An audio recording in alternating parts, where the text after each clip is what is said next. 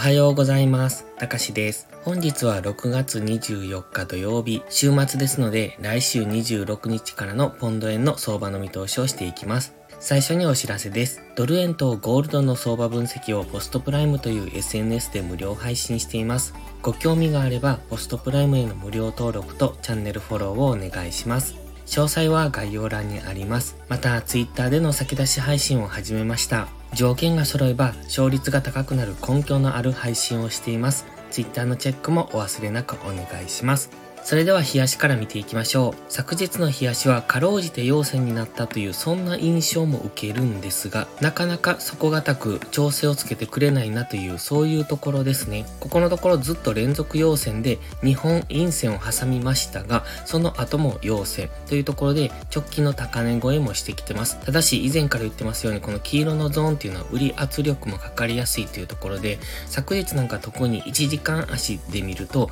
乱高下をしておりますので難しい相場にはなってきております。今、ターゲットとして目指しているのはこのグレーのラインですね。183.976、約184円というところを目指してます。現在が182.6ですので、もう少し上昇幅があるんですが、184円が近づくにつれ、ここでの乱高下、売り圧力も入りやすくなってきてますので、難しい相場になってきているので、今は一旦冷やし単位で大きめの調整をつけてからの次の上昇を狙うのが安全だと思います。ただ、この中でトレードしようと思うと、5分とか15分とか、1時間足単位で押しをつけてくれば、184円ぐらいまでロングエントリーっていうことも可能ではありますが、やはり難しいところに入ってきているので、無理してトレードするようなタイミングではないというところは念頭に、できるところでトレードをするっていう、そういうスタンスがいいと思います。今は冷やしの GMMA とも距離が離れてますので、この辺付近まで調整をする可能性はあります。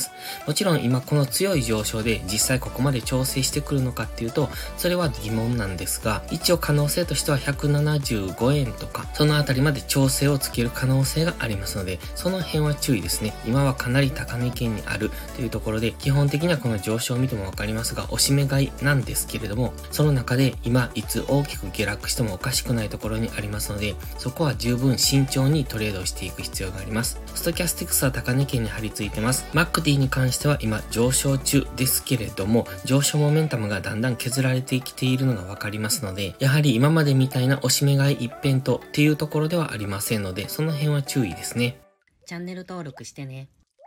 では4時間足です。4時間足を見ていてもひたすら上昇してきてますのでよくわからないチャートになってます。ストキャスティクスを当てようにもどこから当てていいかがよくわからなくなってきてて一応当てるとすればこの辺り、この辺りからなんですけれども今はもう浅く押しをつけて上昇してきているので一度引いていたんですがそれも消しました。今は直近の高値、ここですね。オレンジのラインを引いてますが182.122というところ。ここを昨日明確に上抜けてきてますよね。木曜日にも一旦上抜けたんですが、ちょっと抜け方が甘かったというところで、昨日また大きな陽線で抜けてきました。ただ、木曜日のこの高値の抜け方がちょっと甘い。つまり、今までのこの強い上昇から一度押しをつけたんですが、そこからの次の上昇が弱いなという印象ですね。その全体的に見ていただいたらわかりますが、このずっとこの高値更新をしてきていますけれども、高値更新をしてきて、ここで急騰が起こって、そこから一度押しをつけてエネルギーをために行ったんですが、そこからのの上昇が弱いなという印象。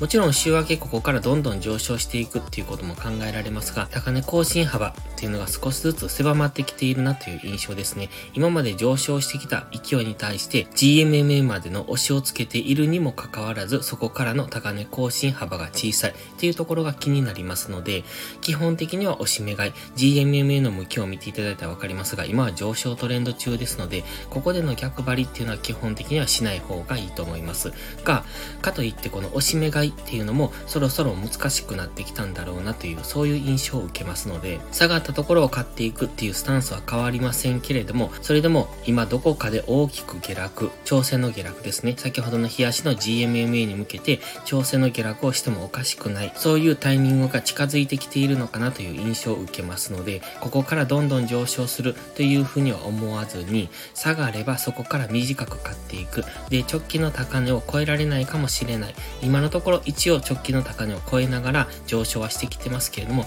この高値更新はできないかもしれないっていうところを念頭にトレードしていくのがいいと思います。先ほど、日足のストキャスティクスは高値圏にありましたし、4時間足のストキャスティクスは今過熱感を解消せずに再び上昇してきております。せめて4時間足のストキャスティクスがもう一度安値圏に入ってくれば、ここからの上昇みたいに、この、え20日ですかね、20日からの上昇と同じように、この GMMA 付近、ストキャスティクス安値圏みたいなそういう動きをしてくるとエントリーしやすいんですが、今途中から切り返してます。なおかつ前回のストキャスティクス安値圏からの上昇っていうのが、この上昇幅が小さくなってきてますので、次、ストキャスティクスが安値圏に入ったところっていうのは、あまり大きく上昇できずに、次は GMMA の青帯を下抜けるような動きになってくるかもしれませんので、次下落してきた時の押し目買いは注意が必要です。とは言いましても基本的にはまだ押し目買いですので、この紫のラインとかオレンジのラインですね。ここが1時間足の目線切り替えポイントと4時間足の目線切り替えポイントになりますので、紫のラインの181.2付近、そしてオレンジのラインの180円付近、このあたりは押し目買いが入りやすいところですので、そのあたりまで下落してくればそこからのロングエントリーを検討していけばいいと思います。では、1時間足です。1時間足昨日の動きを見ていてもわかりますが、先ほど言ってましたが、昨日は乱高下をしております。下がったり上がったりという難しい動きをしてますね。これはこの直近のターゲット、ここですね。184円ぐらいが近づいてきているのが原因なんですけれども、やはり基本的には押し目買いなんですが、トレードとしては難しくなってきているなという印象。ただ、今このオレンジのトレンドラインに沿って上昇してきているんですよね。これっていうのが、ここですね、この辺り、この押し安値からこの辺りに引いているんです。大体ですが、このトレンドラインに沿って今は上昇中ですので、今はそこを見ておくといいですね。このトレンドライン付近、現在はこの角度で上昇中ということなので、この角度に沿って今上がっているので、そのトレンドライン付近まで下がってきたところで、買い足で反転の兆しを見せるのであれば、そこからの上昇。で、先ほどターゲットが184円と言いましたので、そのあたりまでというところを見ておくといいと思いますが、ただ184円到達するかどうかはわかりません。今のところは高値更新をしてきておりますので、184円を目指しているんだろうとは思いますが、当然ここまで到達せずに、冷やし単位の大きめの調整下落に入るということも考えられますので、えっ、と、この184円は必ず届くとは思わない方がいいですね。もちろんここまで到達する可能性もありますし、ここを上抜けていく可能性もあるんですけれども、今はかなり高値圏で、この更新幅、高値更新の幅が小さくなってきているとというところ、あと4時間足の GMMA に接触してからの上昇っていうのが比較的弱いと感じますので、やはりここからは大きめの調整がいつ起こってもおかしくないというところを念頭にトレードしていく必要がありますので、今この浅い押しで上昇してきてますけれども、冷やし単位の押しをつけると、かなり大きめの下落になると思います。それは冒頭でも申し上げましたが、冷やしの GMMA ぐらいまでの調整下落をしてくる可能性がありますので、その辺は注意ですね。今は大きく狙うのでははなく、しっかり押しをつけたところから小さく狙っていく。そして損切りは必ず入れておかないと5円幅ぐらいでの下落っていうのは全然余裕であると思いますので、その辺は注意が必要です。かといってその下落を狙っていくのは今はまだ優位性がありませんので、しっかり下落のパターンが1時間足単位で出てくれば、そこからの下落を短期的に狙うのはありだと思いますが、寝頃間でのショートエントリーは危険ですので注意が必要です。まずは1時間足で言いますと、今 GMMA、昨日ですと GMMA にサポートされて上昇してきておりますので、